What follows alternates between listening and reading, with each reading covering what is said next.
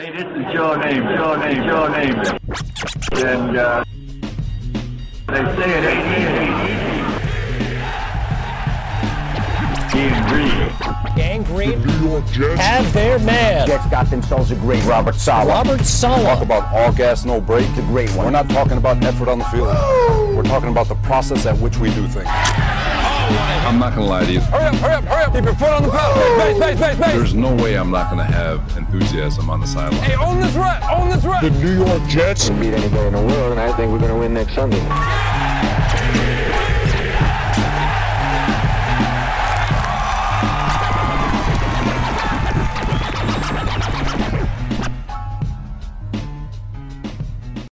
Hello, everybody, and welcome to the latest edition of the Ain't Easy Being Green podcast, broadcasting to you live from beautiful, amazing, picturesque Crystal Lake Studios in Putnam Valley, New York. My name is Keith Farrell. I am joined, as always, by the number one Jet fan in the state of Texas, my colleague and co-host, none other than Michael Lagaris, everyone. What's up, Jeff fans? How are you? Coming in, Mike, on the heels of another tough one. Been a lot of these this year. Stinker for Zach.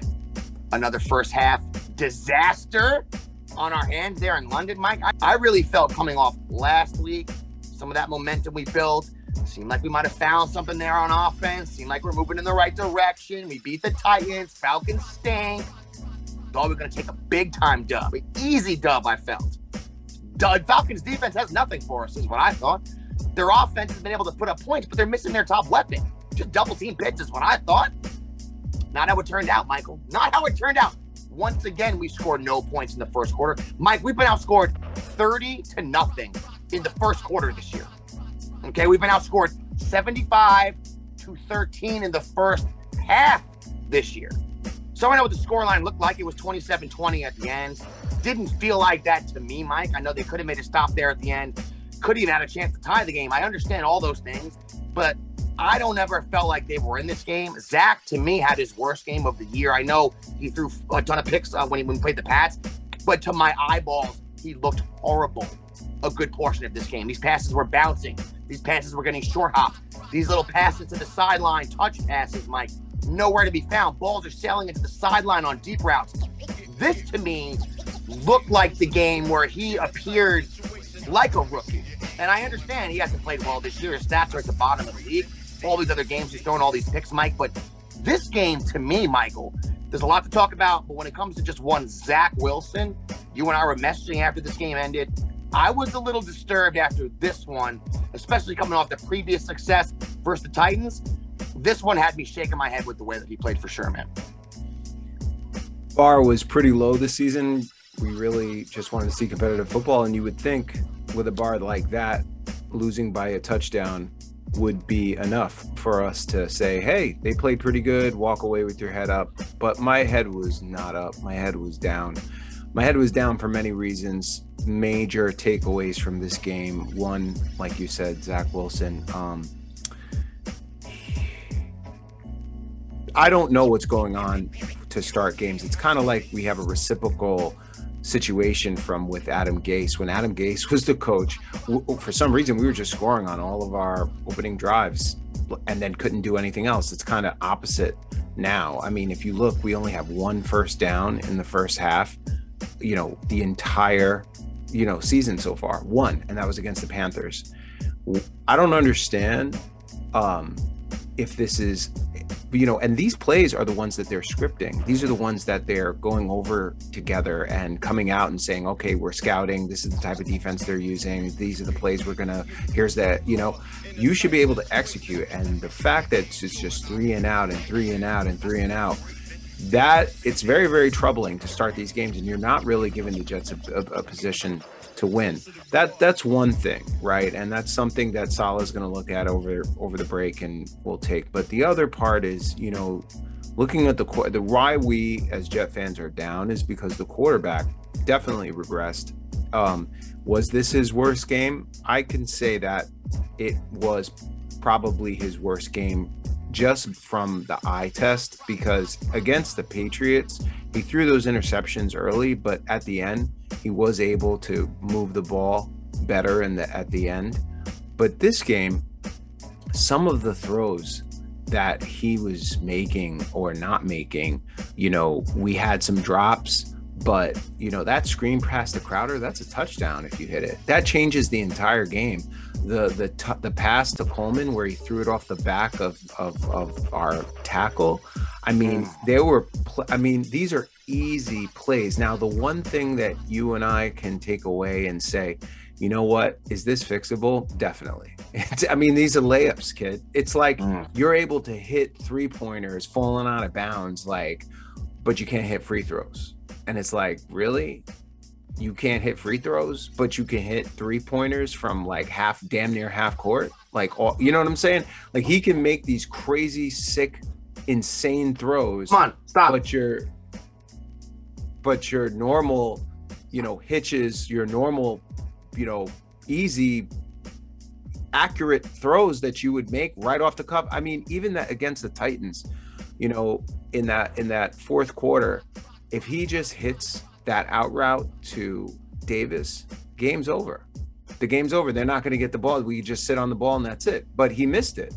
You can't miss throws like that. And um I really hope that after the bye to see a lot of improvement on the boring plays. I think that's the narrative that we see from our boy uh Zach Wilson. He he has talent. He's able to make crazy plays, but he's not doing the necessary fundamental things as a quarterback and that this game the Jets should have beat the Falcons. They should have. I, I in my opinion. The other another one other uh aspect that I did not like, um, again, was some of the play calling. You know, and it and also against the uh, the front office, the fact that we don't have any tight ends at all. I mean, the Falcons were sitting back there in cover two, right? And tight ends, you know, you can use to eat up the middle of the field. We don't have any tight ends. You have a young quarterback. A tight end is, you know, like how is it that that wasn't addressed, right? You know, so and then the last thing I'll say is where is the veteran presence on this team? We have a rookie quarterback, a rookie head coach, a rookie play caller, a rookie quarterbacks coach, right? Where like who is the voice saying, "Yo, son, it's all good. Like this happened back in the day and we did this." They're all there's nobody. They're all neophytes if you really want to take so so there's a failure I think from a management perspective on how they constructed all of this. There is a a talent deficiency as far as an from an execution perspective. The quarterback is not doing what the quarterback needs to do, and then there is the preparation uh, from a gamesman uh, play calling strategy, and that that all of that really needs to change. You know, if I'm Saleh in this bye week, go get another weapon, and then to top it off, there's one. I'm sorry, and I'm just thinking as I'm going, utilizing the weapons that you have. Do you know that Denzel Mims actually is a has done better than Elijah Moore on just far less throws this season? I mean, why is Elijah Moore not being used in the slot? Why are you know we have these weapons on offense that we're not using like Denzel Mims? Why do you have Michael Carter, you know, barreling in as a three down back when you can use a more of a maybe Tevin Coleman or even Josh Adams, whatever, to to push the the the front? Like, I don't understand, you know, what the you know what what this coaching staff is doing from a talent perspective and how they're utilizing it. And it's it's uh, across the board a failure. It's sad for jet fans. We can't it, it sit back and just enjoy success. If we had won this week we would have been happy for the next we would have been happy for three weeks straight. And we get happy once like the cowboys game and then it's crap. And it's like you know so it is what it is Yeah, Mike, and you covered a lot there. You made a lot of good points. I think most of these games we enter into, we are at a deficit when it comes to talent on the field. So we need to be able to execute. You know, we can't be missing easy throws. We can't be getting bad penalties. We can't be giving up dumb plays. I know all those things I just said go for every team in the league, but when you're where the Jets are, when it comes to the talent we're putting on the field at this point, um, you need to be really good in those areas to get wins. They were able to do that the second half for the Titans. They were able to get away with one. They did not do that execution wise when it comes to when it came to this game this week. Now, LaFleur, Mike, um, I just we've been giving him some time here. We're five games in, but the Jets look on offense like they are just a badly coached football team. We look, and the, the, numbers don't lie. I just I mentioned it's thirty to nothing in the first quarter, seventy-five to thirteen in the first half. Mike mentioned this to you guys. The beginning of football games, almost every one of these teams is scripting their plays for the first couple of drives. You're running plays you know are the most effective against that other team's defense. The beginning of the game is the only time you really have the ability to do that because it's zero zero. If it's 14 nothing, you can't script, right? Um, so at the beginning of the game, to have such a lack of success, why it is so astonishing is because on the flip side, you mentioned this, Mike, are you looking at Adam Gase? He had success at the beginning of the games because of what I just mentioned. At the beginning of the games, you, you know what you're doing, you know what you're attacking, you kind of know how that first drive is going to go. At least you practice it during the week. And if things go according to plan, you stick to the plan. You don't have to go too far outside the box. The quarterback understands what's happening, et cetera, et cetera, et cetera. Try to exploit, try to exploit the other team's weaknesses right away if you can. Gase was able somehow to have some success doing that. The rest of the game made no adjustments. He was completely clueless. The flip side is going on here with the Jets, where we can get nothing done in the first half. Zach Wilson in the first half this week, five for 13 with an interception, bouncing balls all over the place. The Falcons had 17 first downs in the first half. Okay. Michael, 17 first downs they had, 20 to 3 at halftime. And the offense was just looking, you know, as putrid as possible. And you mentioned Michael Carter, another touchdown this week, but another game where he had 10 carries for 38 yards. On the season, 47 carries for a buck 65. Mike, that is not, that's bottom of the barrel production in the NFL. Jet fans are getting lulled in by the fact that he's getting a touchdown here or a first down here. He's not an every down back. I was worried about that before the season started, worried about his size before the season started. He makes some tough runs here and there. Don't get me wrong, but 47 carries for a buck 65, that's not an elite running back. That's not even an average running back. To, that is to, a very below average running back. That is, but also if we look deeper, the past the run block grades are in the tank. Um, we George Fant and Morgan Moses are doing an excellent job from a pass blocking perspective, but from a run blocking perspective, their their PFF grades are bottom of the league.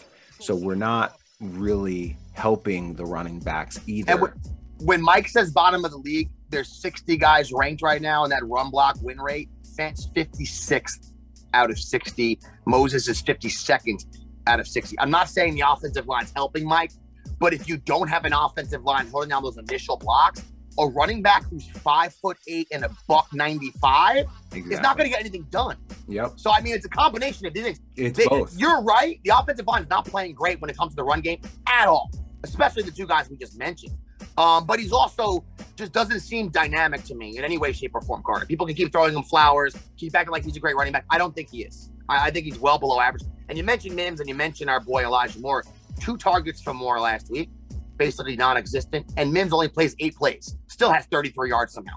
So Mike's Mike's been saying this all year. Mim Mims barely plays and somehow manages every game to at least make one play when he's Son, it's crazy. He's only, played, he's only played two games this year, and both games, you see a play in the game where you're like, wow, that guy, if you didn't know anything, if you didn't know the players, if you didn't know who was on the field, and you just looked at it from above for a hot second, you'd say, wow, that guy looks really good, number 11. I mean, I don't know. What, what do we know? Like, we're just, we're just spitballing here, and you I don't even know what to say. Yo, possible, but you said last year, I remember you were like, "Yo, this kid's good." Like you, you saw him just for a few plays. You were like, "Yo, son, that's that's what's up." And you can, son, this is not rocket science. The kid can play. He can. I don't. I understand. Maybe he can't run all these millions of routes. Fine. This is a. It's like. It's like. uh You know. This.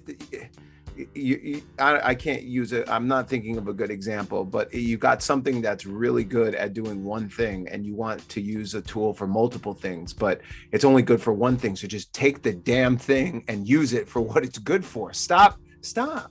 You know, and uh, you know, so also I wanted to say that I heard or saw a lot of negatives towards the defense this game. Now, I was listening to the Can't Wait podcast. Uh, Connor Hughes got, gave a good point on this. You know, the Jets defense was on, played was on the field for almost 100 plays against the Titans. Okay? Because the offense is not helping them in the beginning of the games, right? And then they literally have a crazy game like that. They get on a plane, travel all the way over to London, right?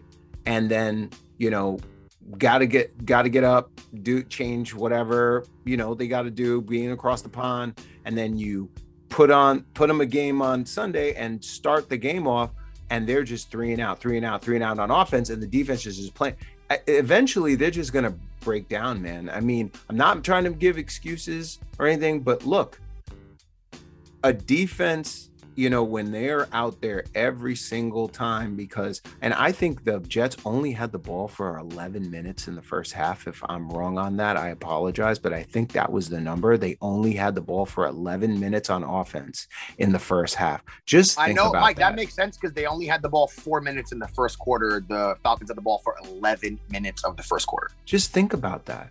They're, t- they're tired. And, and so, yes, the, the defense could we wanted them to step up and stop them.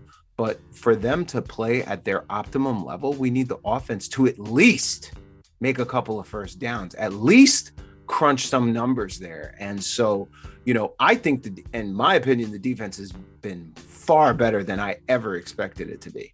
Far better. Quincy williams like we talked about before he has just been so awesome. That's that uh, play to start off the game where they called a uh, roughing the passer was yeah. absolute BS. It put the it really set the tone for the rest of the game. It pissed me off so much. One of the worst. That is the example of a 2021 roughing the passer where he started to hit the quarterback while he was still passing the ball, dude. That wasn't a late hit. He didn't lead with his helmet. He didn't make contact with Ryan's helmet they're just saying, oh, well, he drove him into the ground afterward because gravity exists. And if one man hits another at that level of speed, what is he supposed to do, Michael? Hover above the ground. Like I was, I lost my mind when that happened. It just felt like that's the type of call that makes me feel this way. This day is going to go a certain type of way. Yeah. That's what yeah. it made me feel inside. And I know what you're saying about the defense as a whole.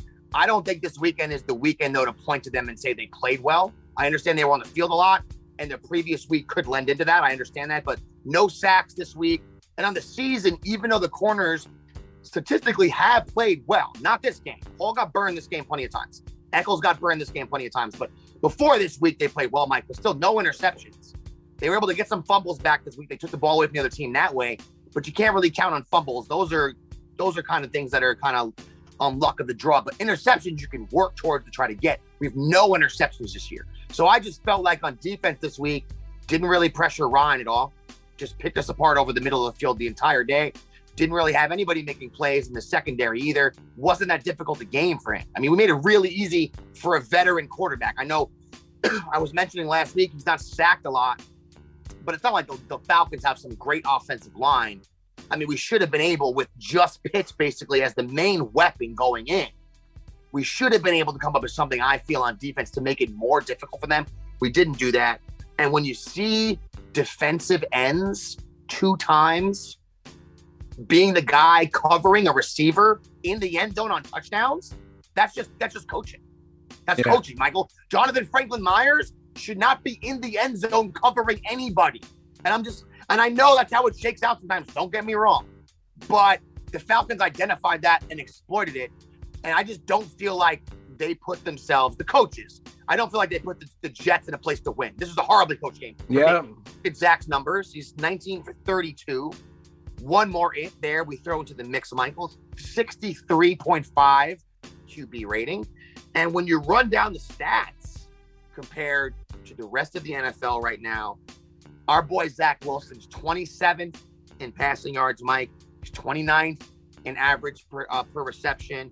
He is last in the league at 57.3 completion percentage. He leads the league in interceptions. He's the second most sacked quarterback in the league and he has the lowest QB rating in the NFL.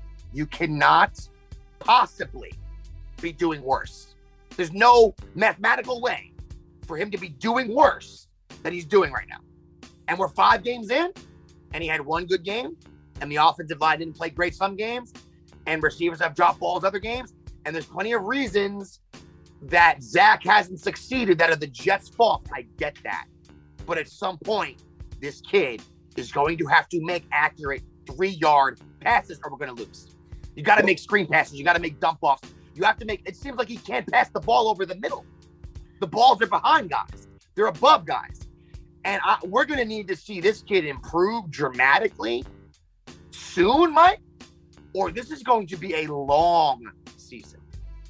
This is going Yeah. to be a long season because my boy right now is right about at the bottom of the league and everything. Now, if you look at the other quarterbacks, Mike, that are very low in completion percentage or not doing well when it comes to completion percentage, you see Justin Fields, you see Trevor Lawrence, you see some of these other rookies also Yeah. struggle. Just because we had to hear this garbage for three weeks when the season started about the Panthers, has anyone checked Sam Darnold's stats the last two weeks? Everybody tweeting at Mike, everyone messaging me about Darnold, every one of you morons that said, "Oh, Sam Darnold, look what he's doing in, in Carolina," and me and Mike said, "Just wait, just wait. How about we just go ahead and wait this one out? Let's see how this shakes out." Do you know who has the second most turnovers in the NFL, combined fumbles, interceptions in the league? Everybody, it's Sam Darnold. So anytime you want to tweet at us, go ahead. Anytime you want to take that foot out of your mouth, go ahead because Sam Darnold's a bag of trash. Now he's showing that in Carolina. go read some of the headlines from some of those blogs down in Carolina. I mean, Not very uh, positive when it comes our boy. This is not the Sam Darnold podcast, but I, we have to point out the fact, Mike, that he has six turnovers in the past two weeks. Okay, and it happens to coincide with the fact that the Panthers played two actual football teams the past two weeks.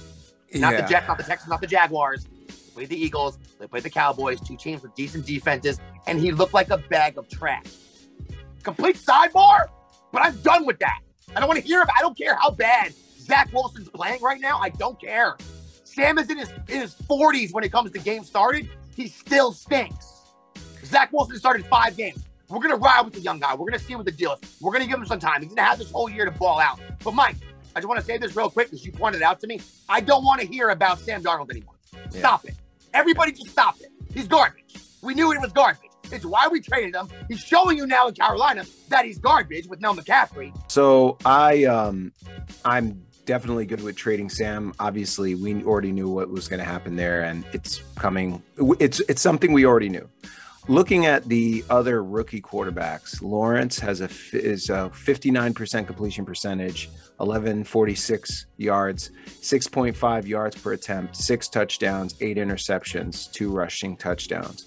So he's completing about the same as Wilson is. He's thrown as almost as many yards, same YPA, and he's thrown uh, two more touchdowns and one less interception, Lawrence. And he hasn't won a game. Fields is completing 50% of his passes essentially. 6.4 yards per attempt, one touchdown, two interceptions. Yeah, way less. He's got only two starts or whatever, but I mean, there's nothing really there that's blowing you away. Jones, as much as everyone wants to talk about Jones, his completion percentage is decent, 67%. Um, and he's completed 12, uh, uh, uh, 1,243 yards, but he's also at 60.5, 6.5 yards per attempt, same as Zach Wilson. He's thrown for one more touchdown than Zach, five instead of four, and he has five interceptions, uh, four less than Wilson. So, you know, I look at Jones and you know what people are saying about him, and I mean, overall, holistically, is he's playing better than Wilson, but is he better than Wilson? I mean, okay. And then Lance is just too early to tell, but there was really nothing impressive around what Lance showed us. Now, I will say one Davis Mills did throw 300 yards and three touchdowns against the Patriots and almost beat them, but the week before that, he had a four interception game. Of all the rookies that we've seen, let me just be very frank with you.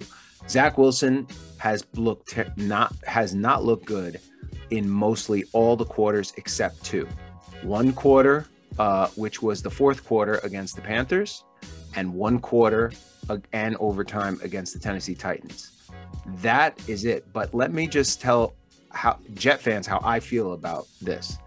Those two quarters are better than anything any rookie has done this year. Period. The, the what you saw the high from Zach when he was on, I haven't seen Trevor Lawrence do that. I haven't seen any of these quarterbacks do that. And so, again, like Keith said, we're going to write it out. We're going to see what happens. You know, the rookies are playing like rookies. You know, everyone thinks everyone everyone thinks there's a Herbert, and you know, uh, uh, um, you know, I think what's his name Sanchez really came out and hit it on the head about this whole rookie class uh, when Matt Ryan and and then when he came in and he did really well. And then all of a sudden then Stafford they were like okay you do it. And then Sanchez took the Jets to the the, the uh, postseason two times. He's like that was it. Now the expectations were when you're a rookie you just step in there. And he's like that's not how it should be. And and and Sanchez was real about it. He's like, you step into the NFL, there's a whole new ball game. There's concepts that you ha- can't even fathom, and you're trying to. Even when you're a veteran, you're still trying to keep up. You know, so you know, we'll, we'll see what, what, what's going on with Zach. I wanted to ask you, you know, because Jet fans look at us. You and I are seasoned Jet fans. You know, we have a lot of younger kids, a lot of younger Jet fans uh, who, you know, who've been following the team for maybe five, ten, you know, years. Me and you've been around for a while. Let's do a, a like a Zach thermometer uh, uh, check. So right now, through five games, what you've seen, you know, uh, 10 being extremely worried and that he's a bust, one being that, you know, you're he's good, he's going to be fine. Uh, at this point with Sam, with uh, Sam, I was probably uh, a four to five. Uh, we, we had gone through a couple of games. There was interceptions there. He played against the Bears. He played against the Colts. There was a good game. There were two good games there. But I was like, I was like four or five. And I would say right now for me, I would say Zach is probably five six, like like right there where San, where Darnold was, but just a little bit higher, just because I've only I the, the highs have been really high. Sam never looked like that.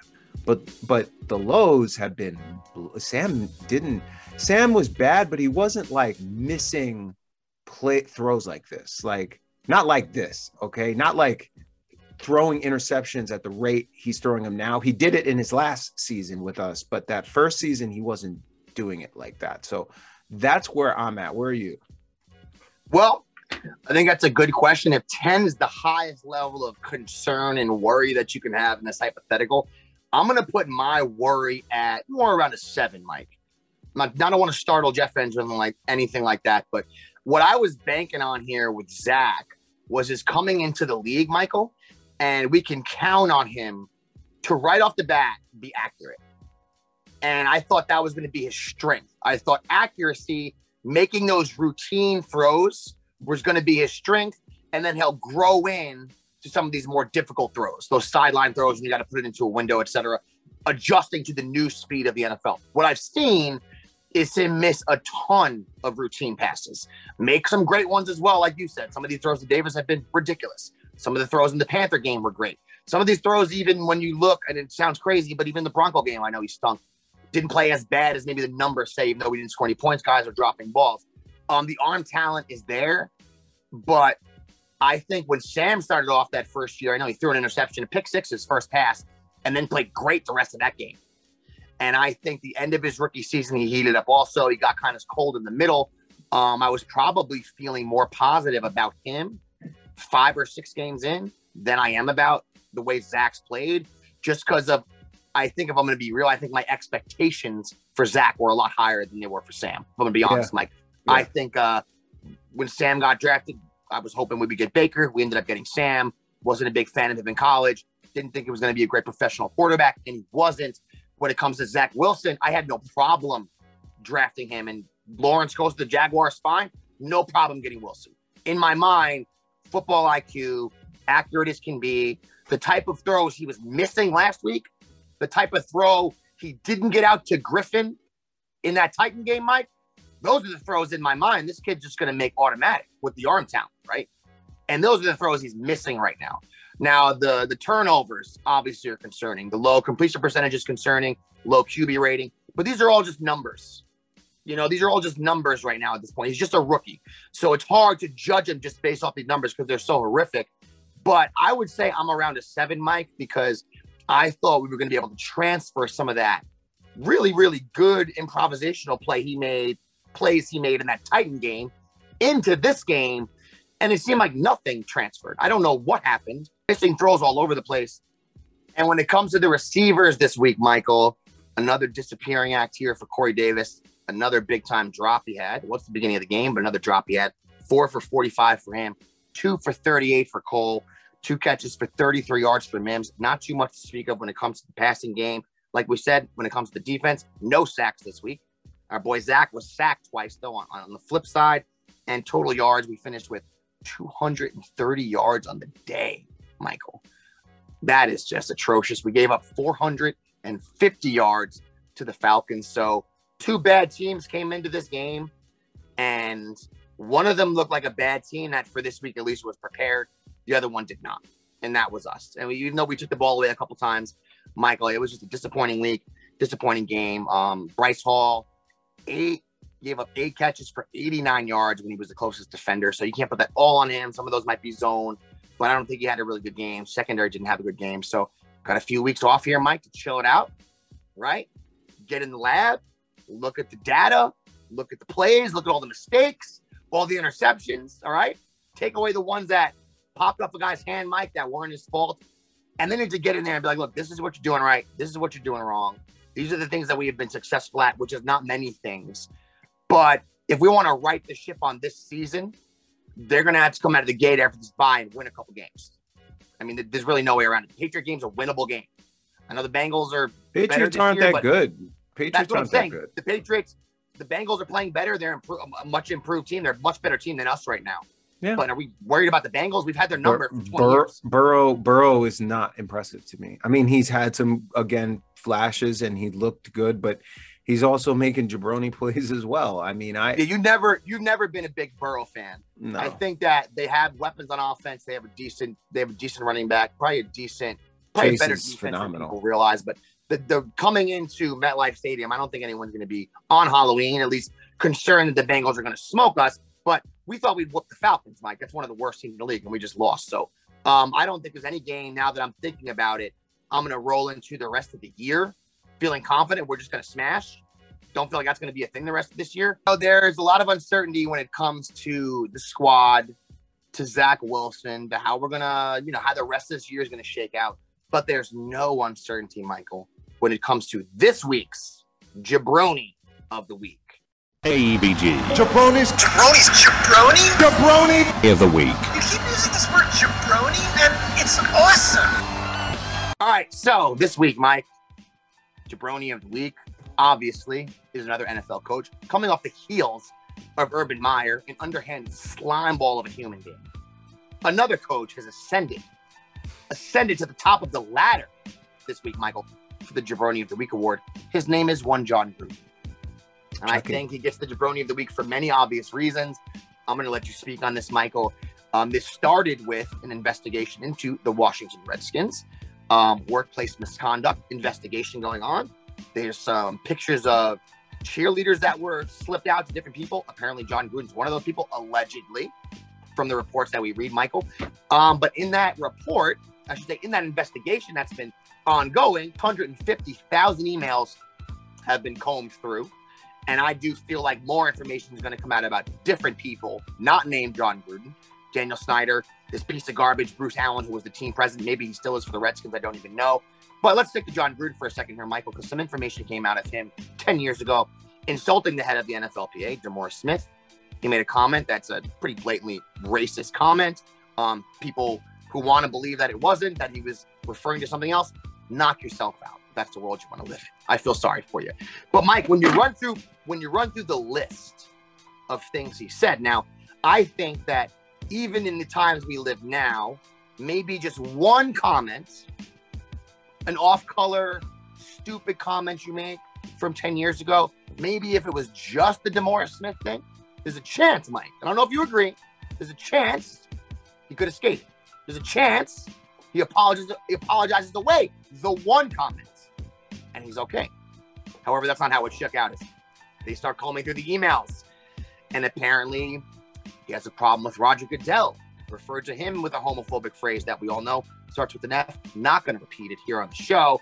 Also called him a clueless anti football, you know what, which I also won't say because Christian values here, Mike. We're PG. I don't say these words. I'm not Jon Gruden. I'm not going to spit these things out, but also used homophobic terms to describe owners, coaches, reporters. It wasn't just Roger Goodell, right? If you look deeper into this, people apparently using homophobic terms off the cuff is something that Jon Gruden does very often. Bruce Allen, team president of the Washington Redskins, shared photos with one Jon Gruden of cheerleaders with just bikini bottoms on. I mean, this just gets better and better here. Guys, apparently he had a problem with female referees. Okay, and there was a an email chain he was in with the owner of Hooters, which obviously we know Hooters, Michael, is at the forefront of the women's rights movement, right? They, I mean, obviously Hooters is right up there. They respect women amazingly. He's in a somehow an email chain with this guy and one Bruce Allen, where they insult the female refs, and Jon Gruden says, "Right on, man. I have no idea what the NFL is doing." I mean, just just to check every box when it comes to the ignorant moron checklist, he went ahead and um, condemned the name change of the Washington Redskins. Michael, apparently, he even had a problem with the Redskins changing their name. I mean, he's he's covering all his bases. Had a problem with Caitlyn Jenner, had a problem with Obama, had a problem with Biden, which is which is definitely his right. Michael, he also had a problem with former owner of the Tampa Bay Buck. Actually, the team he used to coach, uh, Bryan Glazer, is the owner of the Tampa Bay Buccaneers. Jon Gruden coached them for a while. He said that Bryan Glazer can suck my, and I'm not going to say that word either. Yeah. Um, so, Mike, when you go through this and you see somebody who apparently, and I don't know Jon Gruden personally, but I do know from my own history in life, people that will so flippantly and so easily use homophobic terms to describe others, right? They're saying a lot about themselves and what they think about those people. Okay, I'm not, I don't know Jon Gruden, but I know the light. I know I know the world we live in. Everybody, you, everyone else can play stupid if you want. Knock yourself out. People that speak like that so easily. This guy's an F. This guy's gay. This guy's this. This guy's that. People that throw that out as if it's an insult. When you're using it as an insult, you're you're letting people know what you think about gay people. That's what you're doing when you do that. When you say you're mad at the NFL for pressuring the Rams to let a queer into the league. Michael Sam, Mike, who was all SEC defensive player of the year, he was an All American. Not like he doesn't have credentials to be drafted, just happened to be a gay guy, got drafted, and just like the way the world works, wasn't good enough to play in the NFL, so he didn't. That's the way the NFL works. It's the ultimate meritocracy. If you can play football, it doesn't matter if you're gay, doesn't matter if you're not. That's all that matters if you can play football. That's it. So Jon Gruden Mike goes through all these things, and I thought to myself too, when it comes to all these homophobic things, um, Carl Nassib is on his team right now, the first openly gay football player to play in the NFL, plays on the Raiders right now. That was his coach. Must make him feel great. Smoke's clearing from all this, Michael. That was my rant. That's the brony of the week. I don't think this was a hard one this week. What do you got to say about the mess that has occurred with Jon Gruden? I think one word really sums it up best, and that's sad. Um, Jon Gruden uh, is a is someone who was on his way to the Hall of Fame, not just for his coaching uh, history, but also you know what he did up in the broadcast booth, his personality, everything he was, and you know when we step back, you know one day, one thing that is unescapable is death. We're all going to die one day, and you know, when we're at the end and we look back and say, what did we do while we were alive? What what actually did we do? Right? Were we selfish? Did we do things only for ourselves? Or did we do things to make the world a better place for others? Did we treat people right? Did we respect people and listen to people and actually leave this world in a better place than before we came? Um, and people like Jon Gruden maybe they don't understand how much impact they have on people, not just on how they're treating them, but how much people look up to them and see them. So when you have someone like Jon Gruden who has been so successful in everything that he does and have thoughts and have views like this, what do you think that does to those who look at him with high regard? What do you think that does to his children, to his nephews, to their friends, and their the others who look at him as like a hero? It it doesn't really shape the world in a way that is selfless, right? It shapes it differently. And again, I I think that yes, you can say, oh, this was locker room talk. It was 10 years ago. Um, you saw the track record. You can obviously see how he feels. And people who feel this way are not making the world a better place. They're making a world the, the world that they want for themselves, which is in the end not going to lead to a better place for the rest of us.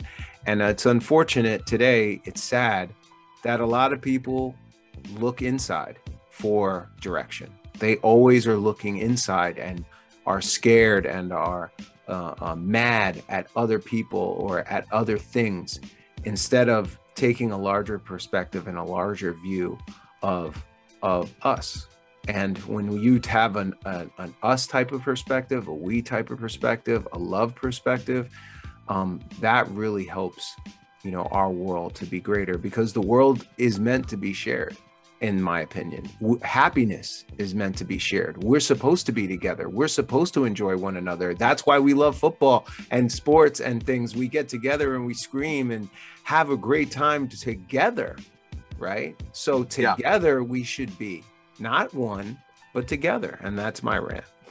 I hear you, man. I hear you. That definitely, I mean, if everyone just took a page out of Mike's book, the world would be a much better place because Mike is one of the best people in the world. But let me say this, Michael. There is I have a space in my brain to hear someone complain about how Jon Gruden, it seems like he was singled out by the NFL. I get that. It does seem like that happens. Okay. And other people, I'm assuming, in these 650,000 emails said some dumb shit too.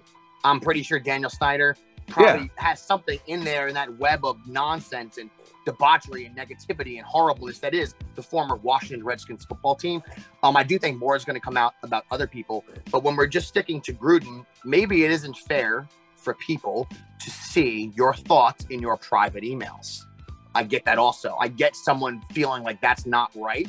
However, if in your private emails and if in your private time you're a racist, well, I'm throwing it out there hypothetically, Michael.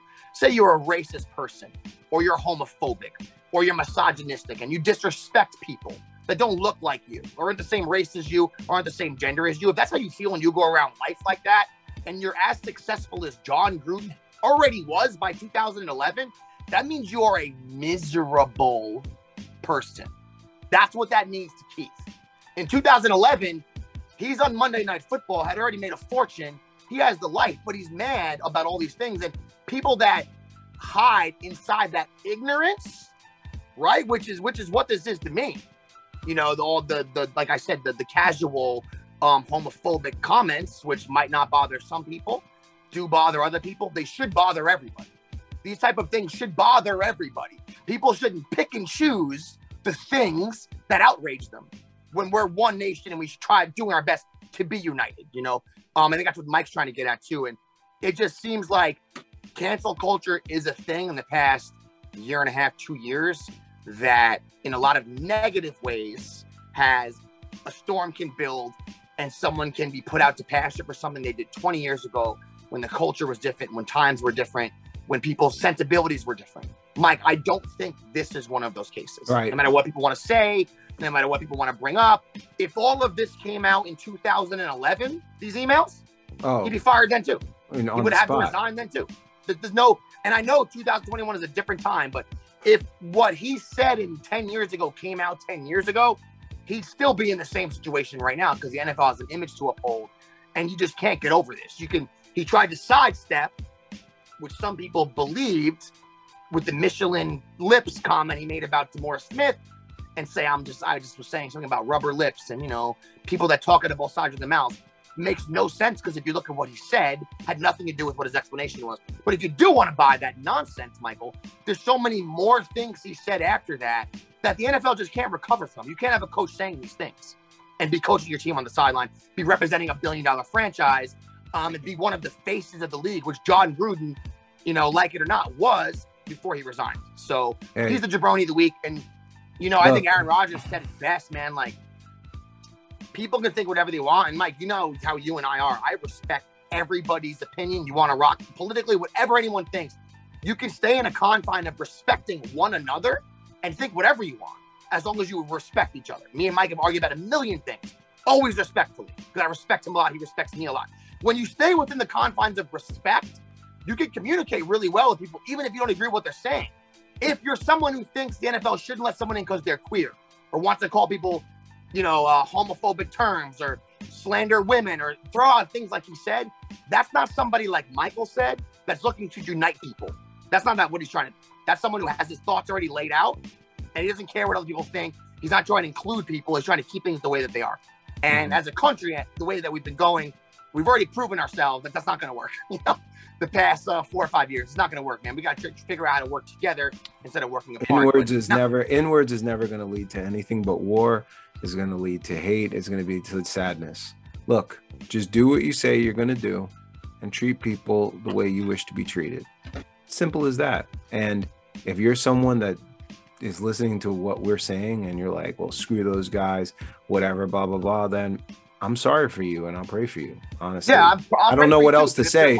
Like, it is it is what it is you know what i'm saying like yeah, like it comes to that point where it's like if you are out for you then so be it you know um i I, fine, I. I hope uh i hope the best for you honestly God And bless everyone. And everyone has their God given American right to be ignorant as F if they want to be. But if you're listening to the show and you are homophobic, then turn it off because I got no time for you. And I got no time for Jon Gruden or anyone thinking that way or wants to slander women or just go about their business like this. I'm not like that. Mike's not like that. I don't have friends like that. I don't have family like that. I don't spend time with people like that. So Jon Gruden can take a walk, be the jabroni of the week. And we don't have a game next week. Guys, we got a bye week. We all get to chill. No game preview coming up. Mike got to do an awesome game review last week. We were so hyped. It was so well done, Michael. You did a tremendous job on that. We don't get one this week because we took a L. No game coming up. We get to chill out, relax, recharge our batteries, ready for the Pats. Next week, we'll see what the story is. We might have a show. We might not, guys. The week after that, we'll definitely be here for that Pats game. That's all we got for you this week. Michael, if anyone wants to get at us, support us, or be involved in the Ain't Easy Being Green world in any way, shape, or form, how could they do that?